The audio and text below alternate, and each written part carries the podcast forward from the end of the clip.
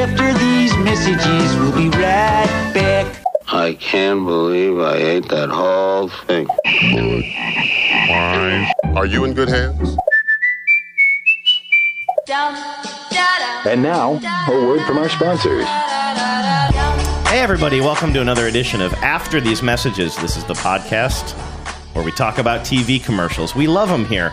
We talk about the best ones, we talk about the worst ones, and we talk about the ones where people say weird shit like this. You still have two cheese wishes left. My name is Andrew Walsh. I'm here with Genevieve Has. We are your co hosts. Hey, Vives. Hi, Andrew. Uh, coming up today on the show, uh, this was a listener suggested topic, and I love it.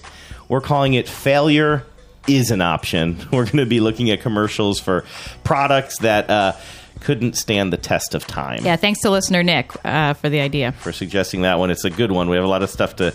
We're going to be, you know, think of whatever happened to Zima. That's kind of a good example of one. Where, whatever happened to Zune? I can't even get it updated. It my my Zune updated anymore. We, we're going to cover all the products from Zima to Zune on, uh, on uh, ATM today.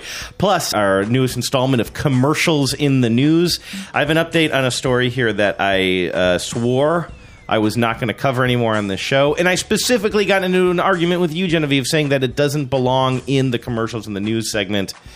This week, I'm totally backtracking on it. I'll explain why. I blame the liberal media. I blame society. Um, and of course, we're going to check in with you guys, the uh, ad council, and uh, later on, we'll solidify our plans for our first Facebook live broadcast, which we are going to do this weekend, Yes. 1 p.m.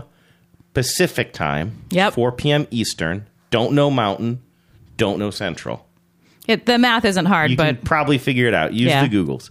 Um, and we will be watching uh, probably about four to six commercial breaks, full commercial breaks that we just record at a random time. And uh, I hope you guys all join us for that. What you do to, if you want to check it out is you go to our new Facebook group. This is the the group where everybody is uh, kind of uh, chatting it up and mixing it up. But We're going to be, I guess, kind of should we sunset the old the old uh, page? I think it's time. We're getting a couple new views a week, but I, I think they're probably uh, just people lost and looking for you know something else. by Um, having a page and a group. I feel like we're confusing. Yeah, I agree. So we, we're probably going to sunset the the old page um, after a while. So if there's and we're not going to migrate all the content over because you got we don't get paid enough or at all to Mm-hmm. do that. So. Um, I, I'm gonna I'm gonna sunset the, the original page. Um, oh, and to to viewer to, to members of the group, uh, my, our apologies. We are Oh, yeah, dumb this whole thing. and are not good at internet. And I think we we had the settings wrong, and we're allowing basically any anyone who signed up for the group. It popped. It probably prop, popped up in all of your news feeds if you were already a member of the group. So Um, we had like probably at this point like 300 people asking, "Hey, can I join the group?" And there's a chance that every single one of you got that. Yeah, that was message. unintentional. Um, if that was the case, so sorry. We, we fixed the setting. If you if you ask to be a member of the group, you'll be approved. There's no question about approving it. It just um, it won't now. Now other members of the group will not be able to approve it. Andrew and I will have to do yeah, let me know. By the way, can somebody confirm or deny that that was yeah, we're? I'm super curious. bad at internet. Yeah. Anyway, it's called cyber. Hey, one last uh, piece of business here that I'm super excited about. This is another listener suggestion for a show that we should do in the future that I definitely want to do. Maybe next week if we get enough um, enough content from you guys, enough ideas from you guys. Uh, this was uh, listener Tiara's idea. She, by the way, is a Baltimore Ravens fan. Um, don't hold that against her. She does have some decent com- ideas from time to time, uh, and uh, you know maybe she won't be a, a Ravens fan forever. Uh, anyway, she had an idea. How about you have people write in and talk about how ads worked on them, like convince them to buy something they normally wouldn't? For me, it was Arby's pork belly sandwich, which turned out to be grisly and ew. That was the note I got from Tiara. I love that. So if you guys uh, want to post, maybe we can start a thread on the Facebook page. Yeah. We'll do that after the show today. Weigh in there. You can also email us at uh, after these messages show at gmail.com and let us know was there any was there any commercial that actually changed your mind or really pushed you over the edge to try a product and how did that work out Yeah. are, you, are you a fan forever was it a mistake was it grizzly and ew let us know. All right. Uh, that was a lot of business at the top. Don't do that often but uh, let's get into this. Failure is an option.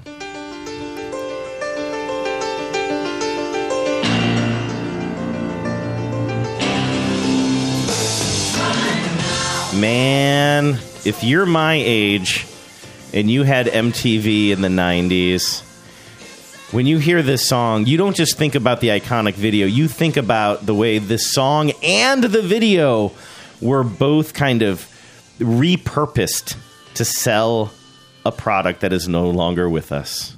Genevieve. Crystal Pepsi. Crystal Pepsi. Now, quick little background around it. That is, of course, Van Halen singing their song uh, right now. And the original video, I mean, it was so Van Halen 90s. circa Hagar. Yes, exactly. Yeah. Um, and this video was so 90s. The, I'm talking about the original Van Halen video for that. It was a bunch of just like kind of I don't want I don't want to say stock footage of things, but it was just like a bunch of kind of images. It was not like the band rocking out on a stage yeah, or it, something. it was, bunch- actually kind of it was innovative as a video, as a music video. It was it got a it was very popular. It was I, I think it it did become kind of iconic, uh, and it was sort of uh, a, a it sort of predated or or predicted the um the rise of like t- uh, icon or um, kinetic typography. You Yeah, see this good- a good lot call, now, yeah. where there's like a lot of like words just moving around the page, and the words are sort of in their movement and and what their content is doing a lot of the work of telling you the story of whatever you're watching. And this was kind of an early version of that, where they would have images and just over the images, uh, the there would be some sort of like ironic statement about it would it. say like right now here's a couple examples like right now people are having unprotected sex it would say right now someone is working too hard for minimum wage there were other ones i think like right now Do you know? I still remember one of them What? vividly. It was a, a the image was of a stick figure uh, pushing another stick figure Hmm. over. Like someone knelt down behind one stick figure, and then somebody like pushed the stick figure, and they fell over. You know how that'll happen if you push Yeah. someone over. And the right now, our country is doing things to people that we think only other countries do to people. Oh, and yeah, I I was like, remember that. oh, Yeah. that's some truth. That's a truth bomb. yeah yeah i remember um i actually only remember because i rewatched the video the other day um I haven't seen it so in twenty years. It's so cringeworthy now. Yes. Like one is right now, God is killing moms and pet dogs because he has to. Right. Oh man. Oh man, truth bomb. Truth bomb. Okay, so anyway, there we are Let's, talking. can we call this episode "Truth Bombs"? I want to call it uh, failure is an option. Um, or failure to launch. Eh, no, that's not good. Anyway, um, so Pepsi created a, a product called Crystal Pepsi in the 90s. I think most people know that. It was just re released um, this summer, as a matter of fact, as a quick little short lived gimmick. And as a matter of fact, Vives, you came home about an hour ago and I was kind of cranky. The reason I'm cranky is I just spent 90 minutes driving using. Uh, uh, the the cybers on my phone to look up all the places Crystal Pepsi are supposed to be sold in this area and going from grocery store to grocery store looking for Crystal Pepsi. I was going to do a taste test of Crystal Pepsi on the air with you. I was so excited about it. I haven't had that since like 1992 or whenever it was out. Did you have it back when it was out? Yes, I liked it. Really? Yes, I remember because that's. I remember it tasted it tasted a little bit cl- clove clovier, like a clove, Hmm. than regular um, than a regular cola. But mostly it tastes like a cola. I just loved the idea of it, and so today I just spent my entire afternoon just going from grocery store to grocery store to ever bigger grocery stores. By the way, a tiny QFC to a big Safeway. Then I went to a Fred Meyer, which apparently I'd never been to, or Fred Meyer's. Mm-hmm. Those things are huge. They're like a Walmart. Yeah, they're huge. There's Um, nothing, nothing doing. I had them. I had them call the, the. I had 'em call somebody. People were checking but it there out. is supposed to be Crystal Pepsi out in the market yeah, it- now. It, came back in August of this year. I believe it was late August. Now, keep in mind, it's only early October, so it must have been a very, very limited thing that they just did for and two you months or physically went to all of these grocery stores. Yes, and by the way, I mean there is a like I found a Pepsi product tracker on the cyber that um, it doesn't just say hey check out a QFC or check out a, a Safeway. It says specifically go to the you yeah. type in your thing. I could have like- told you that wouldn't work because I've been there's the Halo ice cream, which is like this like low calorie ice cream that's sort of buzzy right Yeah. now. Has the same thing. If you go to their website, it says like find the nearest vendor of Halo ice cream. Yeah. Yeah, no, it's not accurate. Yeah, there's some guy with a, a young man with a waxed mustache. Uh, did his best to help me at the Fred Meyer find this, but n- no can do. Um, anyway, so now we've explained. I don't think I ever had Crystal Pepsi when it was new. Yeah. now we've explained what a Van Halen video is and what Crystal Pepsi I is. wasn't allowed to have a lot of soda, and so I wasn't going to waste my few soda chips or you know my my soda vouchers on you know some untested product. So you just stick with Coke all the time? Generally, I mean, you grew up in Georgia too. That's Coke country. Mm-hmm. Um, yeah, I don't like any Pepsi. I turned out an RC cola at a restaurant yesterday. Oh, that's right. That was weird. Why? Because the, you ordered a, a Coke and she said, We have RC Cola, and you said, Never mind. Yeah, I mean, it's not that big of a difference. it doesn't taste the same. And then what happened? Dear listener, I ordered the RC Cola, and then Genevieve drank mine. I had and a few you ripped, sips. You ripped off the restaurant because I had a it was few free refills. sips. I ordered a coffee of my own. Um, I really want to come back to this really quickly. You're the one who said we got to keep it to an hour today, and uh, and and I, I need to bring it back to commercials. That's why people come here. By the way, it is six thirty nine. I, be, I believe we've been recording for about nine minutes now. We need to be done by seven thirty. Got to Okay, stay on okay. track. Um, so this the reason we're talking about um, the uh, Van Halen is they took not just that song right now, but also the imagery and made these Crystal Pepsi commercials. They were basically just like remakes of the video, only they had different words and phrases and imagery. So I'm going to hit play on this again, and uh, we can uh, tell the folks what the. So there's a baby. Right now, nature's inventing better stuff than science. Right now, the future's one step ahead of you. Right now, computers still can't laugh. Hey, Hollywood. Right now, artificial doesn't feel right. Right now, only wildlife needs preservatives. Whoa, Whoa. right now. Right now, we'll do just fine without what? Caffeine. Caffeine. So I guess this was a caffeine-free beverage. Oh, right now, you're wondering why you can't. Right now, we're going to make it clear. I can't keep up with the words. Right now, we're wondering why you, you're wondering why you can't see anything. It's because you're Oh. looking at Crystal Pepsi and all its crystal glory. Introducing Crystal Pepsi. This makes me want a Crystal Pepsi even more. This is why I'm in a bad mood. Right now, change is loose on the planet, but it was awesome because it was like actual cha- pocket change, but they sprinkled it on a globe. How do they think of these things? So right now, someone just got a taste of the future, and guess what? It was a shirtless man on a bench. So I want to talk about this commercial. I know we do have to move on here, but Crystal Pepsi was basically a total flop in the marketplace. It's famously a flop. It's like when you you can't find a ten a top ten list of failed products with that doesn't have Crystal Pepsi on it. There's Uh, one that's even more iconic, but we'll get to that one in a second.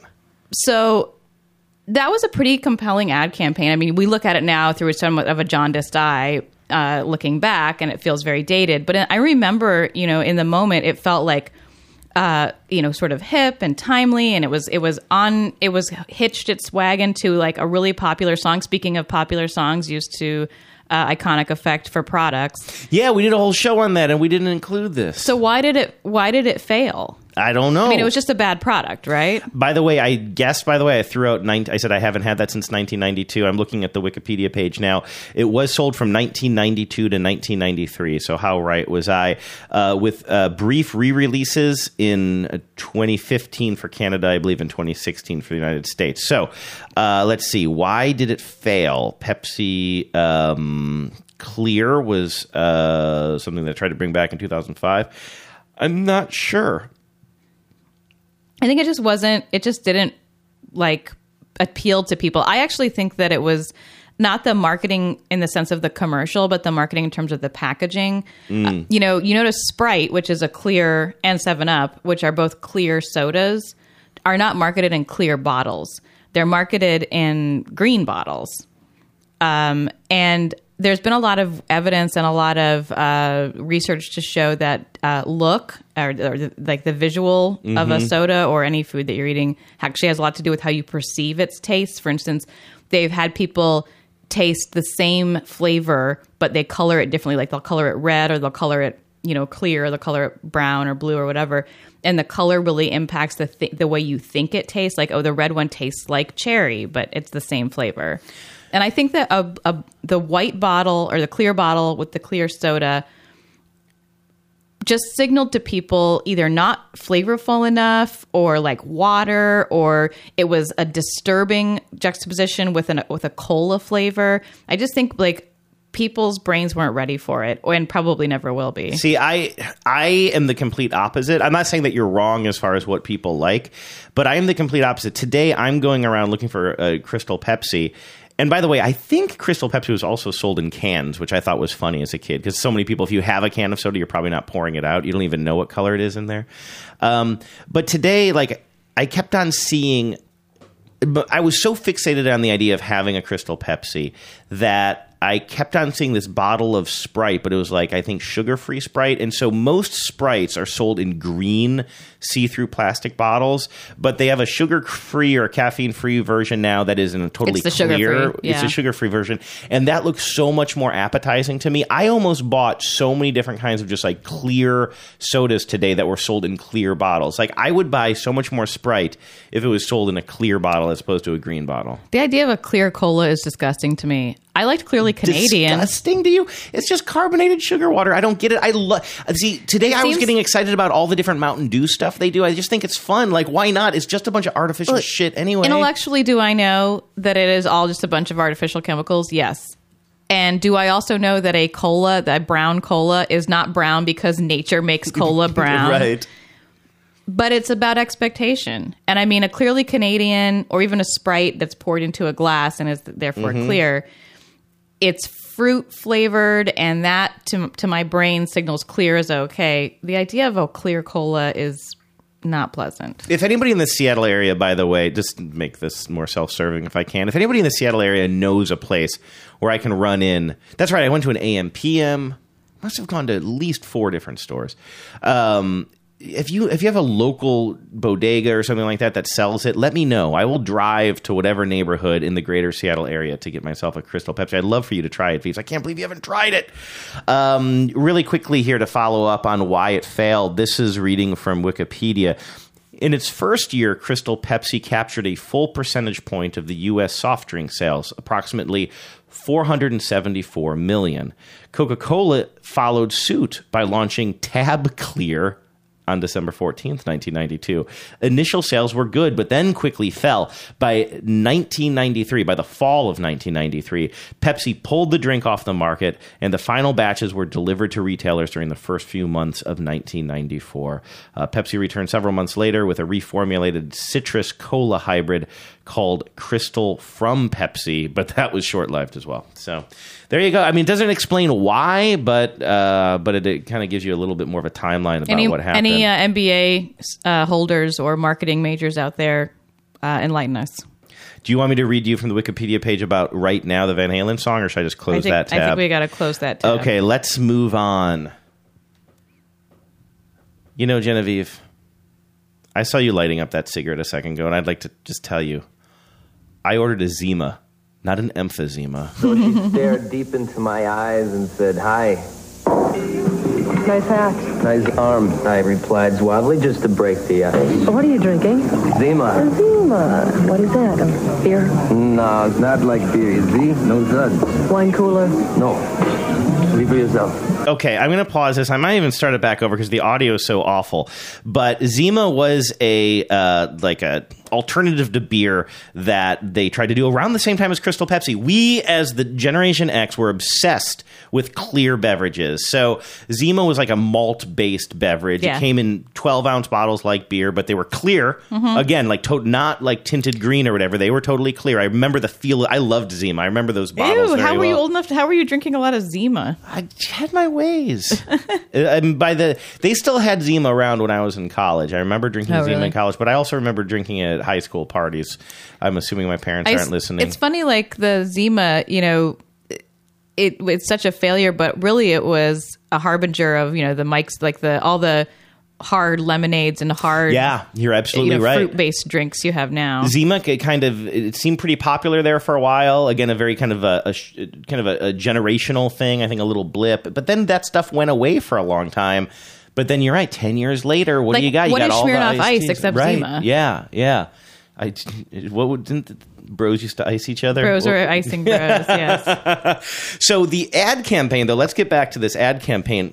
They were um, there's a whole series of ads that were hosted by or featuring this guy who you hear him talking there. And by the way, the one gimmick He's is dressed up like Harpo Marx, by the way. so, so you know what I I don't know if you saw my notes. I say he is like this this very specifically 90s guy. I said he's well, this is kind of an 80s reference though, like a combination of Mike Damone from Fast Times at Ridgemont High and Joey from Degrassi Junior High and anybody else who would wear kind of like who would overdress a little bit and wear like an old-timey hat Yeah. but in a 90s way. The suit that's Matter too fact, big, let's the go back to too this. wide. What was with men and the these wide white, sh- wide shouldered white suits of the nineties? Uh, why, why don't you ask um, uh, Quantum Leap? Isn't that didn't uh, I guess that's kind of Al's look. that's kind of Al's look? And I'll bet you a million bucks. I'm going back now. Did he button his top button on his shirt? This guy in this commercial.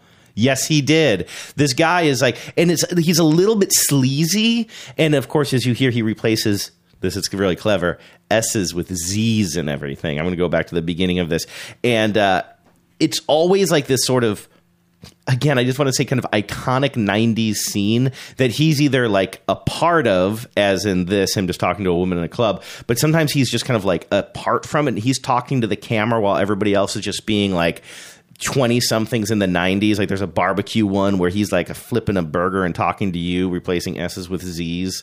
And all these gen xers are just kind of like having fun hacky sacking drinking zima or whatever.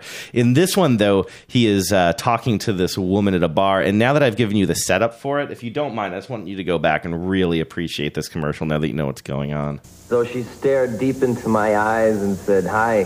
so he's kind of telling us the story and reliving it at the same time So she stared deep into my eyes and said, Hi.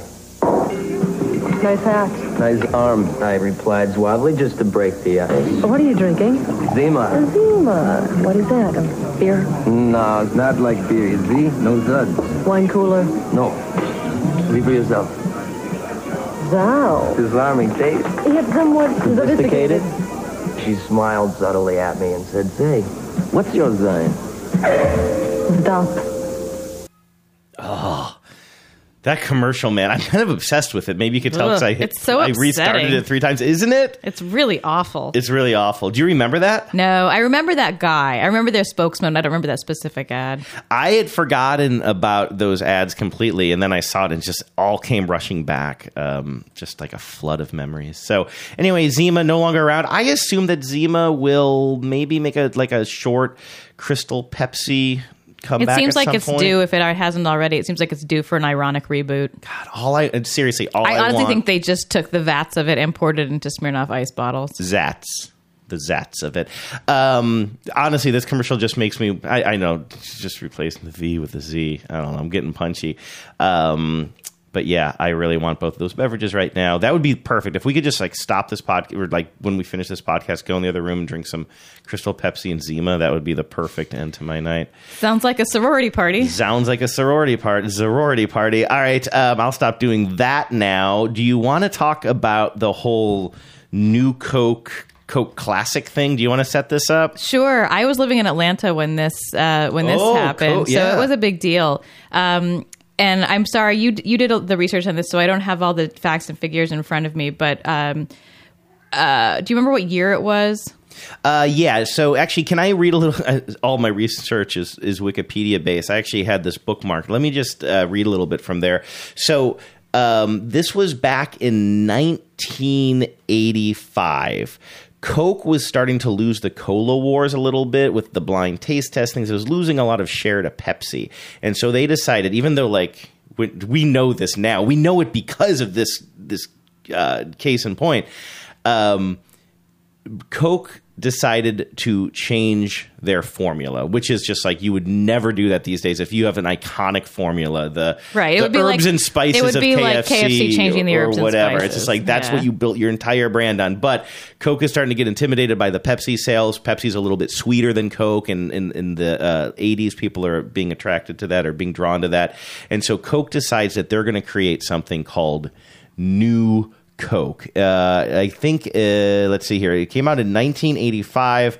Um, I guess it didn't originally have. It wasn't officially called New Coke. It was just called Coke, and as, it had as a opposed little to Coca Cola. right. Oh, that's They right. They changed their logo Yes. from the famous scripted Coca Cola Right. to a, a block ca- or block letters, uh, new different font that just said Coke, and they were capitalizing or they were trying to capitalize on the way people talk about it co- colloquially, right? That Mm-hmm. right. we, everybody give me a Coke. Can I, get, can I have a Coca Cola, please? right. Nobody would say that. Um, and they were they were trying to sort of uh, cap- recapture some of that market that had been lost to a sweeter the sweeter formulated Pepsi. Mm-hmm. Um, but it was like the apocalypse. I mean, every it was it, it was taught. My dad, I was living, I was you know a little kid when that was when that happened. I would have been let's see what eighty five, uh, like eight, you know. Yeah. Uh, and so I was a kid, and I was like, I remember being in the car with my dad, and he would have like talk radio on, and it was just like the only thing that you know uh, talk radio wanted to talk. The news talk radio was was talking about. How wonderful it would be in 2016 if we just during, especially during this election cycle, if we just turned on the radio and people were just arguing about Coke. Oh God, it would be a blessed relief. So to um, they obviously they had a whole ad campaign, and the commercial that I picked for our show to illustrate it was a new Coke ad featuring none other than New Edition. Hi, we're New Edition. We're here to introduce the great new taste of Coca-Cola, the taste of today. Yeah, Coke is it. Come on, check it out now. Got a new taste. It's a definite wow. A great event. It's hip, it's here. A big smash hit. In the free. It's doing us to feel. This new taste is a hit. Coke is it, Coke.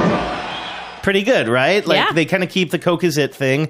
Um, I'm into the ad. yeah, the the ad is good and not they're they're it's very dated. Of it's very dated. They they're trying to introduce something new, but they're also not belaboring it. You can tell that they're not trying to like belabor it too much so that people will feel like it's oh it's a big risk to buy coke now what am i getting into it's just like but and i, I think we can just transition pretty quickly the, sh- here the shocking thing about New Coke and the reason it was such a big news topic was that they didn't introduce a different, like an additional soda at first. Mm-hmm. Right. They said, we are getting rid of this time tested, beloved, storied product, Coca Cola, and we have a new formula. I mean, it really was as if they threw out 11 herbs and spices. And that was what made it, in some ways, a market, a, a move of marketing genius. Even though it was a huge failure, and I will get to in a minute why I am not sure that it was a huge marketing failure.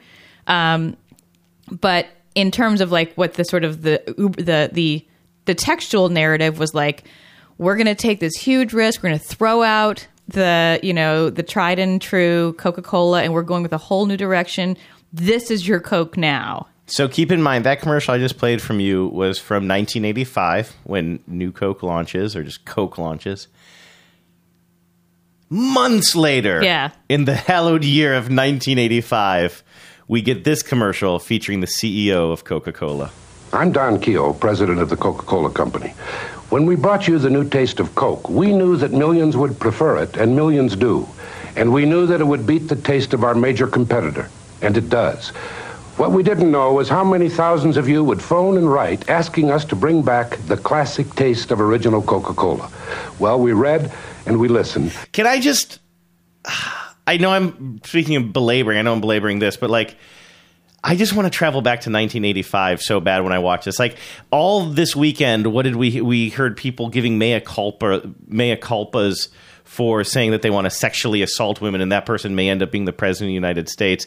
And here we have this like very kind of earn. And by the way, he's doing a better apology ad than, than Yes. the Trump one. Um, but like this earnest oh, mea culpa. Yeah. Uh, but saying, this hey, is utter horseshit we are, and it sounds more believable we are right. We were right. Our instincts were right, but we understand why. We're sorry if we offended you. I mean, he's sitting in. It, it looks like a presidential office. Isn't Yeah. he sitting behind a, a, a wooden desk and a leather chair with uh, the uh, the new Coke sitting there, and what he's about to introduce, if you don't mind me just going back to this, is the the solution so everybody can be happy. Bring back the classic taste of original Coca Cola. Well, we read and we listened, and you know the rest. They're both yours the new taste of Coke and Coca Cola Classic. Your right of choice is back. So there it is. That's the that's that's the beginning of the end for quote unquote new Coke. And I believe what ends up happening is they have a product for a while called Coke Classic. Mm-hmm. I remember being a Coke Classic family. I feel like that must have gone on for years. I could be wrong. I'm just going by instinct. I feel like my family drank Coke Classic for a long time, and then eventually you just get rid of Coke or New Coke or Right. Coke Two, and Coke Classic just became Coca Cola again, and now it's just back to the original. but it was such formula. a marketing it was such a great strategy right like oh we're gonna oh y- y- you know they're gonna teach us a lesson in coca-cola appreciation Mm. Right. it's like when um, when when claudia runs away and the mrs uh, the mix-up files. She's going to teach Oh, them a yeah. lesson in Claudia Yeah, right. appreciation. Oh, We're going to take your we're going to take your Coke away, your Coca Cola away. Give you something that's you know that has like a, a sheen or a, a, a some some narrative that we're using to say why we're doing it this way to compete with Pepsi.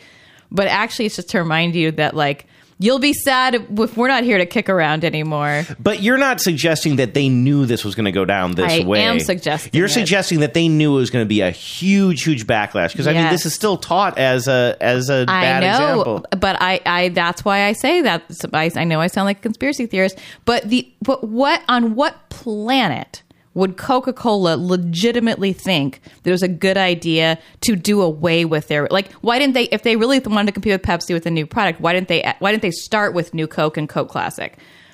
Mm-hmm. I'll tell you why. Because they wanted the backlash. They wanted the outcry. Do you know how much free press they yeah. got? Well, well, it was I- brilliant. yeah, I, think. I, honestly think that if you're are. right, that is. I think there are executives at Coke who, to this day, are laughing up their sleeves. I. I would why love, would they be laughing up their sleeves to this day though? Why don't they just still- go public with it now? It's an amazing story. Because Uh, it looks cynical. It looks calculated. It looks disrespectful to the consumer. Okay. Um. Anyway, so so far we've only focused on beverages. Is Mm-hmm. that correct? All right. Should we should we move on to something else here? Now, I threw this one on the list. Did you even did you look into this one at all? You know, I saw it on lists of, of failed products. Um, I w- it's a product that I couldn't be happier to have seen fail. It was one of the first ones I thought of. Google Glass. Yes. Um. th- I mean, I don't have to explain what Google Glass Did they ever do actual ads, memory. though? Well, oh, they did create real ads, but they were only, I believe, online. But they were like followed the formats of commercials, you know. Mm-hmm. And I'm going to play one for you, which we're going to have to narrate because it's all just visual and and music. But they had a couple commercials I remembered. Um, and it was all just kind of like stories being told from the perspective of Google Glass recording everything. So it's like just these first person narratives. I remember one that maybe wasn't even a narrative. The very first kind of time I ever heard of Google Glass, I watched one of these commercials about it, and it was just like, you know, people recording their their Google recording on their Google Glass while they're skydiving or doing all these adventurous things, riding their bike, which is adventurous where I come from, um, and that kind of stuff. This commercial that I want to play for you was a real kind of uh, tear jerker kind of thing. Uh, this BuzzFeed article from uh, 2014 says this new Google Glass ad will make you feel all the feels, uh, which I'm glad people stopped saying that now. Have they? Have people stopped saying feel the feels, feel all the feels? I don't know. I, th- I think that one has a long tail. Okay, this one is called Seeds, and it was a Google Glass uh, online commercial. It's two and a half minutes long. So, what we see is some guy packing a bag. He's going on a journey and he's saying goodbye to presumably his wife. His wife, by the way, gives him an envelope and says goodbye to him. He is uh, getting in a taxi, heading to the airport. Uh, he's carrying. We keep on seeing everything. Keep in mind from the view of Google Glass, all very first person, um, kind of shaky at times, and he's always carrying this envelope with him. He gets his boarding pass. He gets a book just to read on the plane, and uh, they spare no detail in this entire trip. And every now and then, they're not obsessed with the envelope, but they keep showing the envelope. Every now and then, he fidgets with it. It's a big Manila envelope. Um, let's see, has he uh, he's uh, landing now or is he taking off? I don't know how airplanes work. Okay, he's landed, and he has landed in some uh, major city in India. And uh, now he's trying to get around. He's taking what are they called pedicabs, and he's just trying to get around this very crowded city. He gets on a train now, and I'll give you a little spoiler. What we're seeing is is him getting into more rural and rural parts of what I presume is India here. And now he's almost looks like he's riding a box car. Now he's out in the middle of nowhere. And uh, Vives, you're watching along. How how far into this are we? Okay, we're getting kind of close.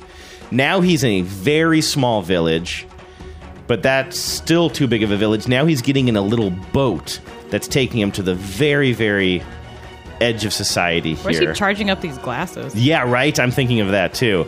Now he gets to a small little home somewhere in this little village, and we see a woman cooking in the kitchen, cleaning some dishes or something, and he taps her on the shoulder, and she turns around and she looks like she's about to faint. This presumably is this guy's mom, and he just surprised her in her own home from half a world away.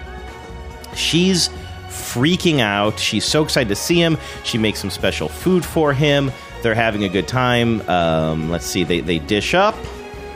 Sorry, I'm going somewhere with this. He pulls out the envelope. And then he goes outside. This is probably the next day, I'm going to say. His mom is outside. She's uh, doing laundry, hanging up some laundry so it can dry or whatever. And we see him hand her the manila envelope. And she opens it up. And what's inside? But an ultrasound. And she starts kissing the photo, and she can't even take it. She can't even look at her boy, and we see that he is uh, he's going to have a baby, and that's how he decided to tell her. Did that get you? Uh, I mean, you know, it was a long way to go for like an okay payoff. Were you talking about my re- presentation of it No, specifically? no, or- you're, you, you did a nice No, job. just You did a I'm nice job joking. narrating it. But uh, like, I really don't like Google Glass. I don't understand how that tells me what the what's good about the product. It seems to tell me what's good about public transportation in India. Do you want to sell me public transportation in India? I mean, I think it's kind of interesting. I don't think it's necessarily good, but I think what they're doing here is you have Google Glass. You talk about this a Like lot, what? Vives. You talk about What what features and functions is he using from Google Glass that right. helps him with anything? All it is is using the video thing, Yeah. so he's capturing everything. Which you know, I guess that's what they're focusing on. But you often talk about when it comes to these tech companies, whether it's kind of Apple versus Microsoft, the idea of trying to appeal to people based on, hey, look at the the gadgets involved here, the tools on whatever this phone right. Or Fe- computer is. feature versus emotion. Right versus emotion. This is clearly just an emotion one. Yes, all he's using is the video capture thing. That's the only thing they're showing off here. But you know, these are web only things. They want them to go viral. They want it to tell a story. They want you to like you know pass it along and get emotional and kind of True. you know just kind of like play on that sense of yes, life is precious. Life is very special, and we should be recording it. See, and I actually think celebrating Google it. does a really nice job with a number of their other, other products. Things like, um, uh, actually, just Google the search engine um, Mm-hmm. and and uh, like the voice uh, voice command for Google. They have these great ads, you know, where they'll have a kid go saying things like Google, um, you know, how many stars are in the sky? Then they learn this whole thing about you know uh, astronomy or whatever. Like I've seen, and I'm I'm sorry, I'm not able to call call up exactly the products, but you know, they're, I they're know what you're talking They're advertising about. the search engine. Yeah. They're advertising some of the features of the search engine. That to me is good. It's it's an emotional connection, but it it clearly connects the product with the emotional connection. This honestly adds nothing. Like I, if you if you tuned in in the middle of this ad without seeing, I don't even if I even at the beginning, I'm not sure you ever see. I guess it says like story about like seeds in glass or something. yeah, the name of the story is but Seeds by Glass. But because particularly because you're seeing it from the user's point of view, you never see the product. yeah. And so it feels completely disconnected to me from the product at all. I also really, really disliked Google Glass and the way they went about marketing it within sort of a beta testing group in the in Silicon Valley, where people were just being really rude assholes with their Google Glass, like turning it on, recording people unawares. It was just like a very unpleasant, sort of Big Brother-ish uh, dystopic rollout of a product. So I think everything I think about Glass and everything I think about their marketing is colored by that. Yeah. By the way, if you want to know what kind of the um, w- w- what the tagline is at the end, is you see, you know, after the mom gets all emotional, goes to all black, and it says "capture your love." But then that word "love" starts being replaced by a whole bunch of other things, like you you can capture your love, your wonder, your world, your passion, your fears, your journey, like all this stuff. So um, at the very end, that's how they kind of sell that. They pay it off. I, I understand your c- cynicism because these kinds of super emotional commercials I totally agree that Google does them really well for some other things that are so much more rooted that when you see this, it's almost like you're only playing with my emotions without doing anything kind Yeah. of more than that. Like, why couldn't this be? Why couldn't this be a commercial for a camcorder? Exactly. Right? Exactly. Yeah. Uh, more public transportation in India. Well, let's move. Let's go to the other uh, other side of this. I think I don't know. I want you to talk about um, the Microsoft Kin, Yes. which is something I. Which I'm sure you all remember fondly. I mean, do you, should I get mine out? for no, the for the two for the two minutes it was on shelves. I totally forgot this even existed until you reminded me the other day. So a couple years ago, I guess this would have been around 2010. Um, my I, uh, Microsoft was trying to get into the mobile phone business. They they had a number of attempts at that, and um, more or less all of them failed miserably until they finally bought Nokia and then ran that into the ground. Um, hopefully, none of my former employers are listening to this. Um, at the time, I was working for uh, one of their marketing agencies, and I was called into a meeting. I was brought into a meeting with a creative agency, which I won't name, um, that was tasked with coming up with all of the creative around this new phone, which is codenamed Pink. Oh, that's right, codename Pink. Yeah, uh, GeekWire talked about it. It was um, Microsoft has this big new thing. big new thing, um, and Pink was, uh, which ultimately was released into the market as Kin One, Kin One, and Kin Two, were two phones that were. Uh, they were supposed to be highly social. They were kind of like, sort of like the Sidekick, which was on the market for a hot second. Nokia I think uh, I can't remember who did Sidekick. Might have been Motorola Yeah, yeah, I think it was.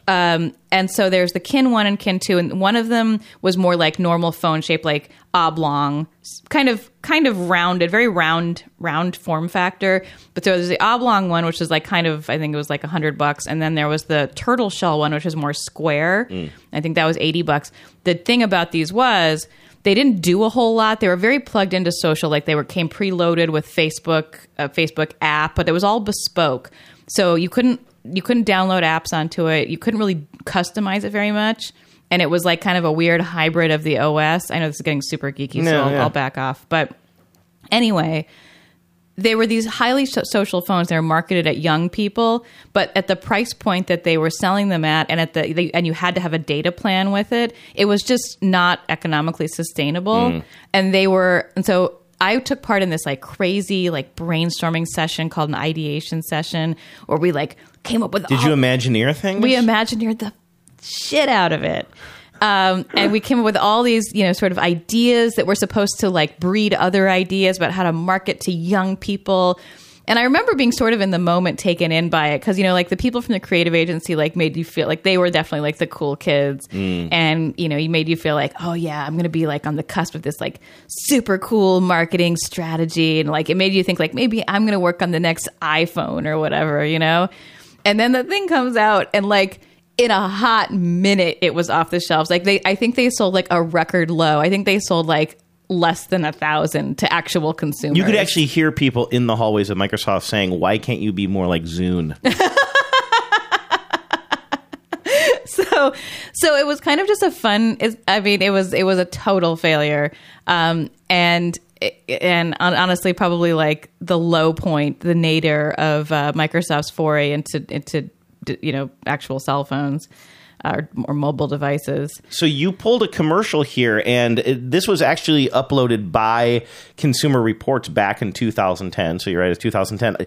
Do you mind if I read the description as Consumer Reports Yeah, wrote no, it? go for it. Uh, it's kind of a spoiler. I have not seen this commercial yet, by the way. I don't think I've ever seen a There- to see the Kin commercial, is I can describe it, but it's just a song, so it would be just a, a narrative of describing what we're hearing. Of the Um, but I want to read. I think this is interesting. Consumer Reports in their description of this. Microsoft is promoting its new Kin cell phones aimed at socially networked young people with an ad that we think comes uncomfortably close to encouraging sexting. that is, sending nude photos via cell phone. I love. Uh, only six years ago, we had to explain what sexting was. So I'm going to hit play on this, and then I'll let you just take it from there. I haven't seen this, so I'm no help. Oh, this song. So you'll recognize this song; it was a huge hit. And what you're seeing is just a bunch of super gorgeous, cool young people hanging out at kind of a like a small, like living room style concert with uh, whoever does this I, song. ca- I wish I'd known. I, Can't I could. remember. I, yeah, I can't remember. Um, they're you know they're all hipstered out in their vintage clothes, and they're using their fun kins to like send messages and text each other and check Facebook, and everybody's having a great fun party. They got animal heads on. It's a wild party. And then there's one Oh. picture where uh, this is. I think. I think Consumer Reports got its panties in a wad for no reason. Uh, a guy takes a picture of his belly under his shirt and texts it to a girl, and she gets it and laughs. but it does kind of like when you see him, he's pulling his shirt out. It kind he's basically making the same kind of. If you saw him from afar, you would assume that he was taking a dick pic, sort of. Only he's kind of pulling his shirt out it's more than his pants. It's clear that he's shooting his belly, not his crotch. but I think what Consumer Reports is is saying is it's the implication. Well, He's putting a phone underneath his clothes. sorry, Grandpa. to take a photo. I'm not saying I have a problem with it, but I understand why. I mean, I think that micro, or Consumer Reports thinks that that's kind of a dog whistle. I think Kin had enough problems without implying that they should that this was for sexting. Seems weird to me then just to include that. I think it's I what I suspect they did was have what I whatever the name of that band is. Um, uh, I think they probably had them do a real show. Edward Sharpe. Oh, Edward Sharpe and the Magnetic Zeros. I think they had Edward Sharpe and the Magnetic Zeros do a real kind of living room show, and a bunch of beautiful young people like hang out and party and play around with the phones. And they probably told them like, "Go nuts, have fun." We're you just think gonna- that that wasn't scripted? That guy taking that that shot? No, I think they probably had some guidance on what like some things that they should do during Huh. the during the thing. Like make sure we see you texting, make sure we see you checking Facebook. Um, and probably some of this was very scripted, but there's enough going on there that it was just like clearly they were told to like improvise. I can't believe that that song is six years old. I mean, that's not really what we're here to talk about. Um, so that's the story of Kin. so that's the no- story of Kin. nobody listening Sorry. to this will ever remember. Sorry about the awkward pause there, by the way. I was just doing, I wanted to see if anybody else had written anything else about the Edward Sharpe Kin commercial to see if it was, uh, I guess you would know if it was a bigger flap about it uh, being close to sexting, but I don't see anything. You know, it's funny. I was fairly close to that whole thing, and I don't remember the sexting thing rising to the level of being one of the issues. The issues was sales. Yeah. Um, okay, so we have some other things here. Well, we hit on the Zune. I'm just going to play a little bit of this commercial for you, Vives, because it's bonkers. There's, no, there's no, once again, this is a commercial. Boy, all these tech things like it's all music, it's a bunch of images, and no uh, Use your no words, tech companies. But um, Microsoft Zune, at least one of these commercials, I have two here, is called Academy of Dreams. I think they're both called Academy of Dreams as a kind of a concept. For those who are uh, who don't remember, the Oh, Zune yeah. was a competitor to the iPod. It was just a music right. MP3. Now that you know that, rewind a little bit, re-listen to my Zune joke from a few minutes ago, and you'll understand why it was a genius joke. So these Zune commercials I found. I don't remember them at all. Like I doubt- have I doubt no they made it they off the aired much. internet. but they are just super surreal. So this begins. This is again called Academy of Dreams. It starts with some guy. He's sitting on public transportation. High five again for public transpo. Um, and he pulls out his Zune. He's putting in his earphones, I think. And I think the idea is it transports you to another world. Just, I just want you to see this, Vives. It's bonk. You try to describe what you're seeing. He's getting sucked into the Zune, right? Yeah, it's almost like um, it's almost like an '80s new wave video where he he goes into a dream world uh, inside his Zune, and it's very surreal. Uh, he's he's floating around in a hallway, and it's just it's just a dreamlike uh, environment where nothing is real. and there's another one with a young woman like now he's going through like a, a some sort of a gallery where people are coming out of the coming out of the paintings but now like Kind of looks like dimensions a don't like work. a down market Michel Gondry. I was movie. just about to say it this kind of reminds me a little bit of uh, um, spotless mind yeah, what's the full name of that movie uh, Eternal Sunshine. Eternal Sunshine of the Spotless Mind. Um, and of course, a bunch of young people just doing wacky things in a surreal world.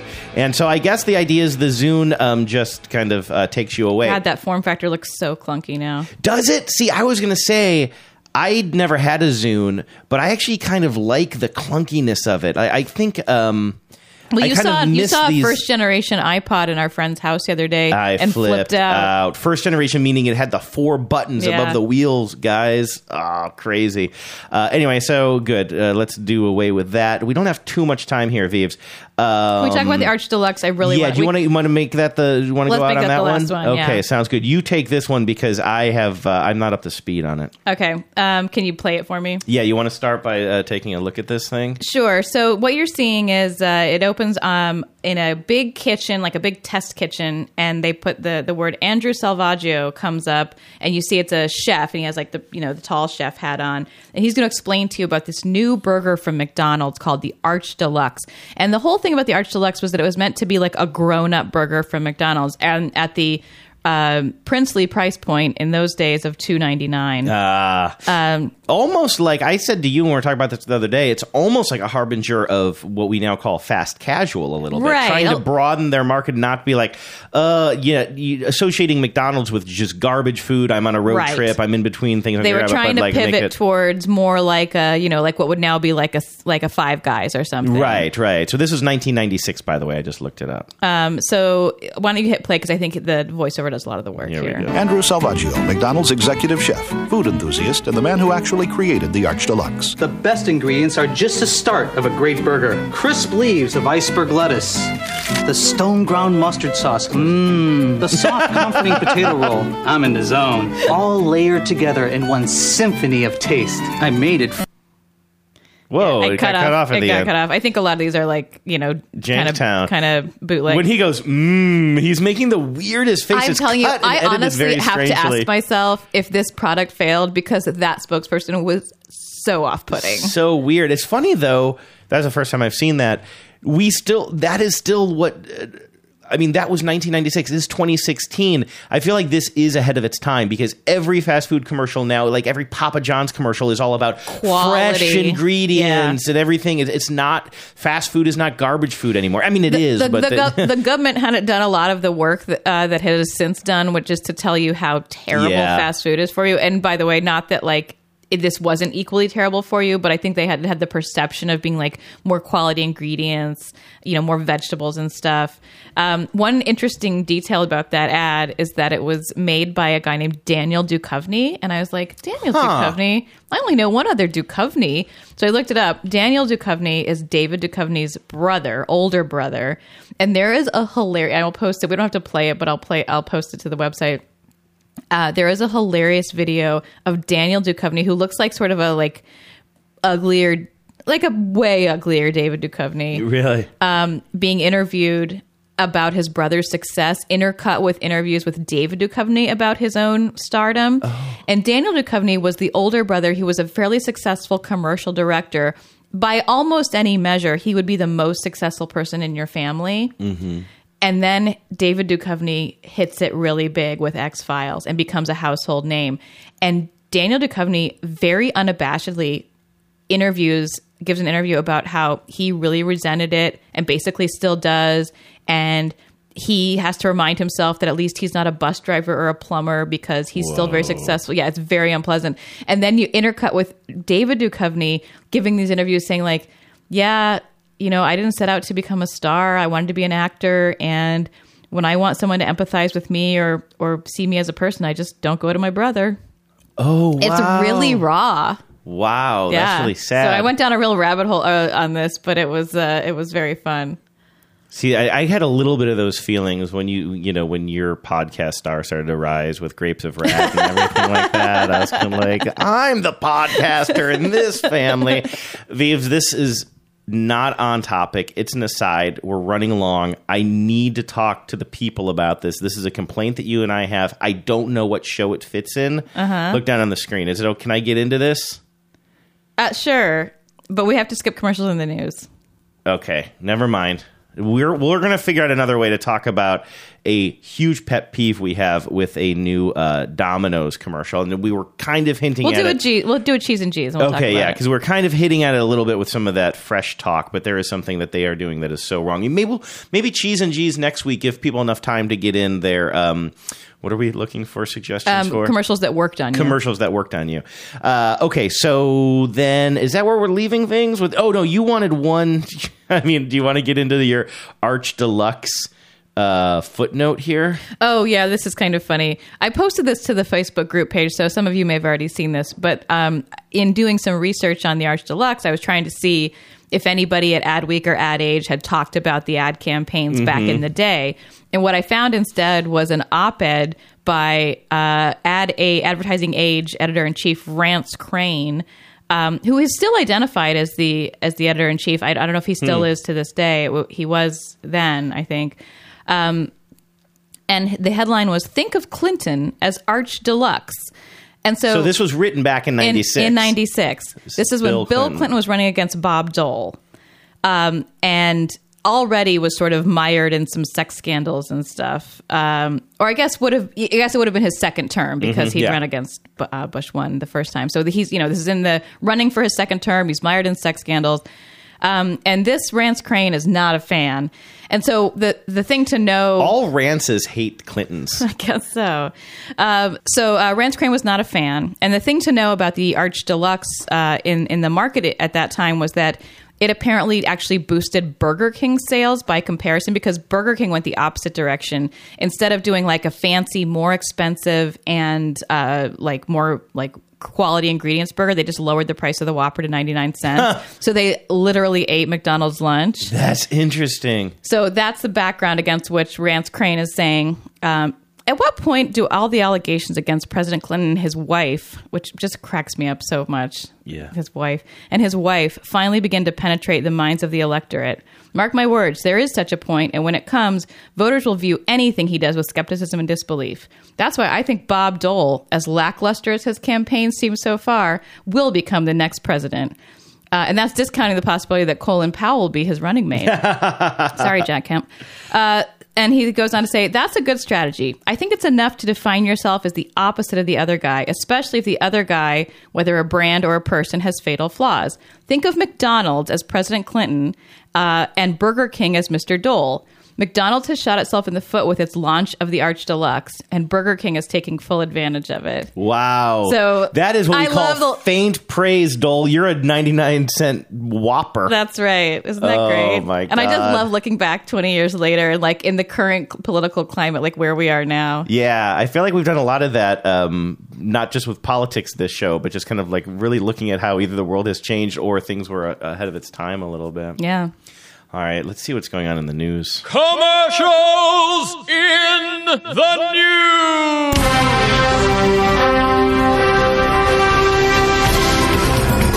All right, I know I'm the one who said I was not going to bring up Kentucky Fried Chicken anymore on this show. Here is why. When they first started this, you know, swapping out the colonels every two minutes thing, we thought it was fascinating. We thought it was mysterious. We talked about it to death. After a while, it became clear that we were playing right into their hands. That's what they wanted. Everybody, I mean, I know they're marketing, that's the whole point, but I just started to really feel not bamboozled, but like I just fell into their net, and I'm like, I, we've given them enough coverage. But somebody put, posted something on our I Facebook think it was Taylor. group. Was I it? think it was listener Taylor. yeah, was she the one who said, "I love that this show basically has an unofficial KFC news desk now"? Somebody wrote that, and I was like, you know what? That's right. Let's just embrace it because there is new Colonel Sanders news, and it is because there is a new Colonel Sanders uh, out there in in the advertising world, sort of And it's kind of inspired. quick review. And by the way, I have now created the definitive list of Colonel Sanderses because I couldn't find one online. So tell me if I'm missing any here, folks. You can email in. Darrell Hammond was the first new colonel. Mm-hmm. Then, apparently, as a surprise to him, they Yeah. swapped him out pretty quickly with Norm MacDonald. That became very wink, wink, nudge, nudgy. Jim Gaffigan replaces Norm MacDonald. Has has weird, awkward confrontation with Darrell Hammond about it. That's right. On the radio. we played that. Still some of the best work we ever did, playing somebody else's radio show. Um, then uh, then they start pulling these like one-off colonels who like are advertising just specific things. There was like the new crispy chicken, so they got actor George Hamilton to play the crispy colonel. We now have Rob Riggle in these uh, NFL themed commercials. I'm going to play one in a little bit. They're really funny. I, I think that's what kind of got me too. That Rob Riggle. I do like- and I like play, Rob Riggle. Really got me. And now this is the news this week that a lot of you folks have been uh, sending us is the newest colonel or one of the newest colonels because it seems like they're not linear. No. There's just a bunch of colonels out there now. Uh, It's chaos colonels. it's Colonel finds a way. Uh, Vincent Kartheiser. I, I think I'm saying his name Yeah, correctly. so. uh, people who watch Mad Men will know him as Pete Campbell. Um, but he hasn't actually fully appeared in a commercial yet. This is advertising something called. Um, I think it's Nashville Hot Chicken. It's a new kind of, you know, KFC chicken, Nashville Hot Chicken. Mhm. And so I'm just going to call him Pete Campbell because that's how I know Sure. of him. Pete Campbell is supposed to be playing this like heartthrob kind of uh, rockabilly guy. And have you seen this commercial that No. he sort of appears in? So we've seen a bunch of publicity shots of him now. Yeah, I it- saw those. he's unrecognizable as Pete Campbell. I think um, he is. His hair is all dyed silver, you know, like like the Colonel. But then it's uh, it's kind of got that that twisty curl thing in front, like a like a rockabilly rocker. He's got these big clunky black glasses, like Ira Glass glasses on, and they're calling him the newest like hunky Colonel Sanders. One thing I want to mention about this is this is just my opinion, and this is totally uh, judgment free. But it's funny that they're using the word hunk. I saw that in a bunch of places because I this is going to make no sense because I know it is a man playing a man role or a male role, Mhm. but there's something that seems so gender bendy about this to me. I keep thinking it's a woman playing Colonel Sanders, even though he has this small little mustache and these tiny little sideburns. The wig makes it look a little draggy. The wig and the way his face is very, and he's got these bright blue eyes, and the face is very, very feminine and almost powdery, very fair and powdery, You know and what- very soft. you know and what I I think is- thinking that it's a woman playing the Colonel. I think that the effect is having on you is that a the wig is super wiggy. Um, it's definitely not dyed hair. I mean, he's wearing a wig. Mm.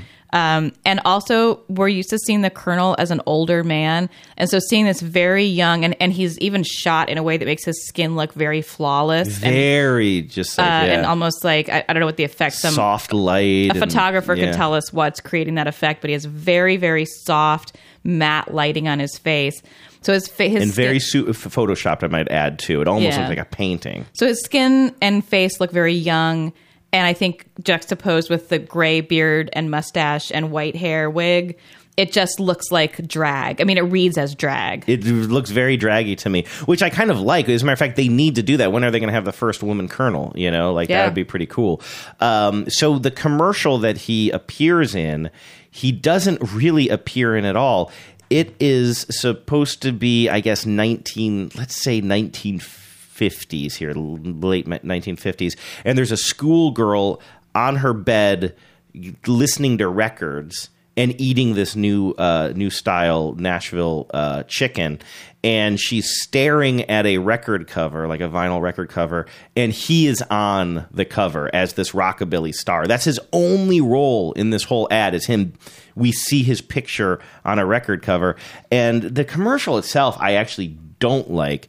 Um, sh- this girl's on the bed eating the chicken, and then the father, her father, comes in and starts yelling at her. It's kind of like supposed to be like, "You're listening to that rock and roll, and it doesn't belong in our house." But instead, they're talking about chicken, and the whole. It's very confused here. Take a listen. What is this? It's KFC spicy, smoky, crispy Nashville hot chicken tenders. They're back. And I love them. Nashville hot is chicken blasphemy. No, it's not, Daddy. I'm young and I need to try new things. You should too. He takes a bite. Oh no! Try right, KFC Nashville. I don't even know what his reaction means. He takes a bite and he screams, "Oh no!" and runs from the room. I don't know if that means I think he it's he's been likes it. seduced by the chicken blasphemy. Uh, I guess so. I just think the chicken uh, that actually works for me pretty well. I mean, it's it's very like John Watersy. The whole thing's got a real John actually, Waters right. feel. And the way that actually it, it won me. I only watched it once before. It was right before we hit play on the show, and I didn't like it at all. On second viewing, I like it more. I do like the. Um, the little subtle things the father's doing, kind of hitching up his pants and stuff like that. It's actually not a bad performance. Uh, we got to move on, but just while we're while I've been seduced, while I've been pulled back into this Colonel conversation, which by the way, I'm just gonna, I'm just. I'm go. I'm along for the ride now. I'm Okay, you're back We'll- on we'll- I'm back on You're back board. on I no chicken longer train? feel like I've been. I feel like I know what I'm doing. Okay. Before I was seduced into it, and then I felt Right. had. But now I know what the game is, and I'm choosing to play along. Okay. Um, I want to share this Rob Riggle commercial. His Colonel you is wear the chicken. you wear the chicken long enough it sticks. Um, the chicken doesn't wear you. I uh, so all of Rob Riggle's uh, Colonel Sanders commercials are tied to the the NFL season, and um, there's various ones with him in a locker room or doing goofy things. In this one, he is talking to a football team.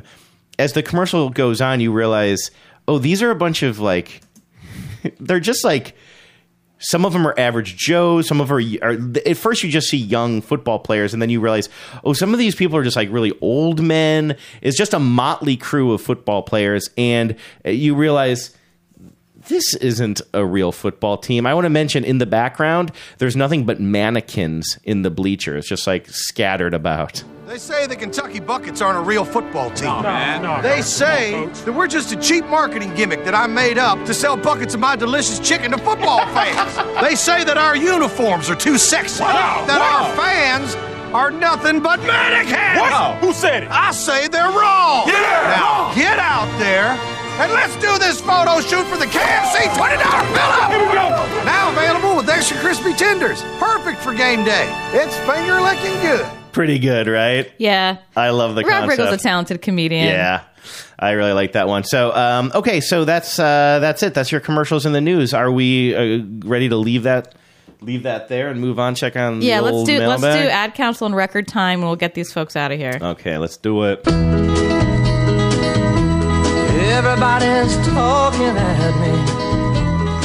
I don't hear words they're saying. Only five minutes over, by the way, right now. Okay. Hour and five. All right, what do we got in the ad council? Well, the first, uh, our first ad council feedback is from listener Glenn, and this is in response to uh, the show we did where pop about popular songs that became iconic because of commercials, or as we learned, there are a few cases where uh, a, a song was. Uh, created for commercial, but then became an Right, iconic song. Yeah, yeah. This is a great that one. was a Jeep one, right? Uh, there was the Jeep one. There was the one that uh, listener Josh sent us about. Oh, right. Uh, with uh, uh, what they what have you done to my cereal or what? Uh, look what you've done to my song. Um, so this is uh, in 1970, and this is a real. This was a real shock to me.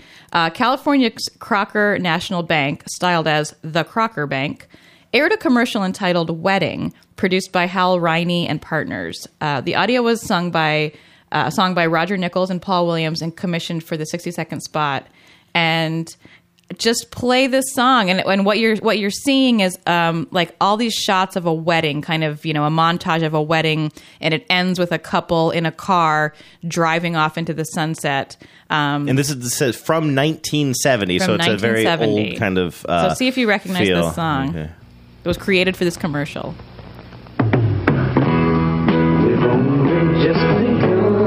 wasn't created for this commercial. The Carpenters. I, that's what that's what uh, listener Glenn says. I actually have to admit I did not do the research.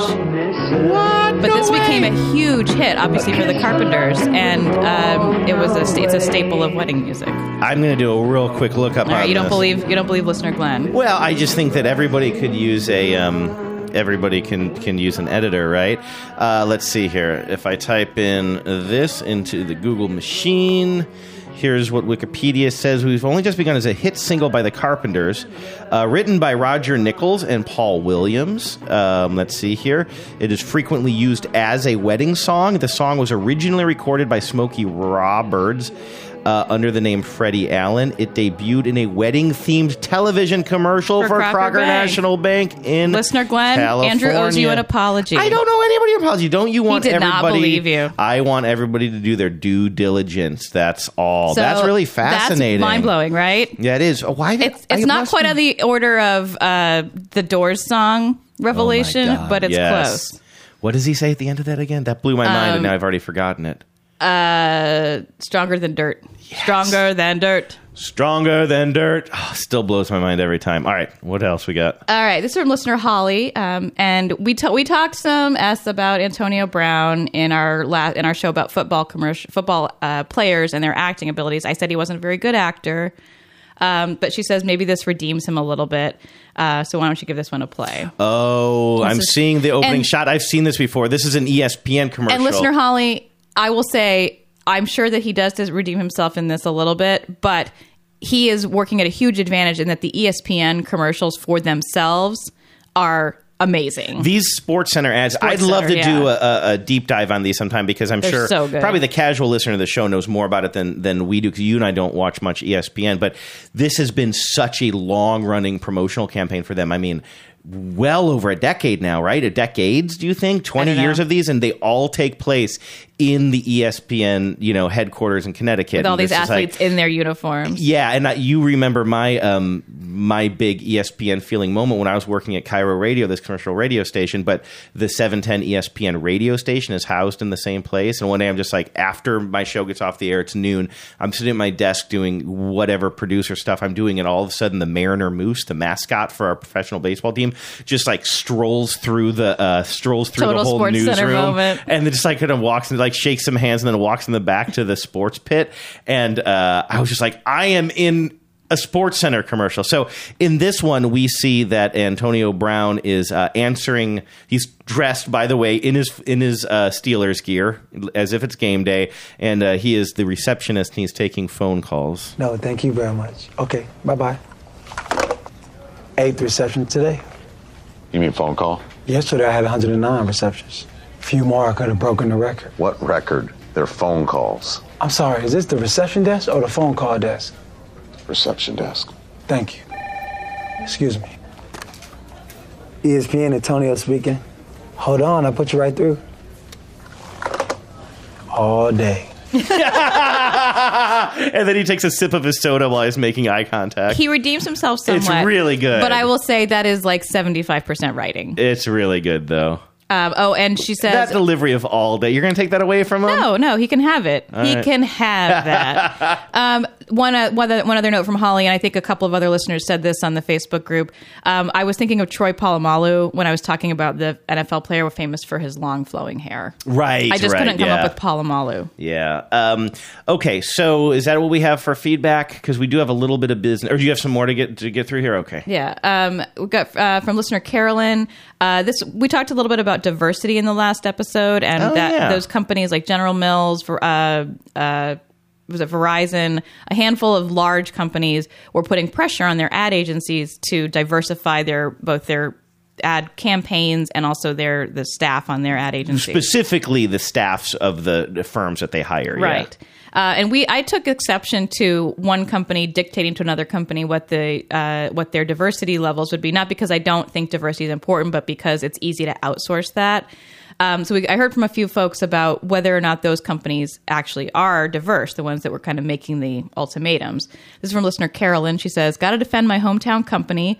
General Mills walks the walk, and she sent a, an article from DiversityInc.com, uh, which does a fifty a fifty most diverse or sort of uh, most walking most most uh, care uh, taking care of diversity issues at their company. Mm-hmm. Uh, and General Mills was listed as number forty out of fifty. Um, and she mentioned some other Minnesota headquartered groups, including Target, which is ranked at number twenty-two, um, and Medtronic, which is number fifty. So it sounds like uh, Minnesota is not the worst place. So, in other words, you saying, "Hey, listen. General Mills, why don't you clean up your own your own I house just first? said I'd like to know, and I thank you, Now- listener now you Carolyn, know. for telling me. Uh, one one more, and then we'll we'll get out of here. Um, this is from listener Randy. He says on the again on the topic of diversity mandated by corporate white bread and marshmallow tinted suit wearing dudes. Uh, I must admit that I worked at arguably the biggest advertising agency in New York City, and I was surrounded by women who are not just white and tons of fellow gay men. Every creative director and project manager I worked with was female. I worked exclusively with women art directors across the racial spectrum. So I think the top sausage making ad outfits are actually already on team diversity. Uh, he says, I respect your point that it's basically impossible to snap one's fingers and suddenly create a rainbow coalition workforce. Um, he says, I think that a lot of agencies already get that minorities or, or whatever are completely adept at selling to white blokes and maybe more importantly, beyond. Um, oh, and uh, Randy closes with finally, I'm going to join the Facebook group because of the hotness issue. We talked about who do you have crushes on? Mm-hmm. Uh, there was no mention of the Trivago dude. What? I also note that Trivago has multiple iterations of this guy pontificating in front of a plain white background in other countries. Uh, no matter what actor is speaking, whatever language, he's always hot. Some je in some je ne sais quoi way. He's so dreamy. So this is one that um, I've never even heard of Trivago. well, they're like a they're like a Travelocity, uh, Expedia type of company. You know, just find your vacation. So once you hit play on this Tim Williams Trivago guy? Oh, yeah, look at him. Tim Williams is hot. Yeah, Tim- Randy, agree. His uh, he doesn't button his shirt all the way to the top. Let's He put doesn't that need way. to. Have you ever looked for a hotel online? Did you notice that there's so many prices out there for the exact same room? Well, Trivago does the work for you and instantly compares prices for over 600,000 hotels from over 100 Oh, he's actually websites. unbuttoning more buttons as he talks. Trivago makes it easy. But the way he's kind of his the, the the the vibe he's putting out there, I wouldn't have been totally surprised. Like he's very casual, very sexy, He's a little sexy, bit, but a little bit older. Yeah, older all guy, into the sort of like dad age, but like hot dad. which is really getting into your kind of That's thing. my demo. lately. That's your demo these days. Um, all right, so before we get out of here, though, I do, we need to talk about. Um, we need to talk about our uh, Facebook Live plan this weekend. I can't put it off anymore. I'm super nervous about it, but we're going to do it. We're going live. Fuck it, we'll do it live. Saturday, this coming Saturday. What date of the what the, what is the It's the date of the 15th. month? The fifteenth of October, one p.m. Pacific, four p.m. Eastern. Not going to do it for the Central or Mountain time zones. Uh, go to the After These Messages group. That's the new group. And uh, if you're not already a member, just sign up this week, and we'll uh, we'll accept you as a member of the group. And um, Yeah, if you want to feel accepted, this is a super easy way to do it's- it. It is. There's nobody. I was thinking it would be funny though, because every day I get like, you know, so and so wants to be a member of the group. I thought it'd be fun just to pick one person and not accept them, Yeah. just to like kind of like flex that muscle, right? The We'll see. Exclusivity thing.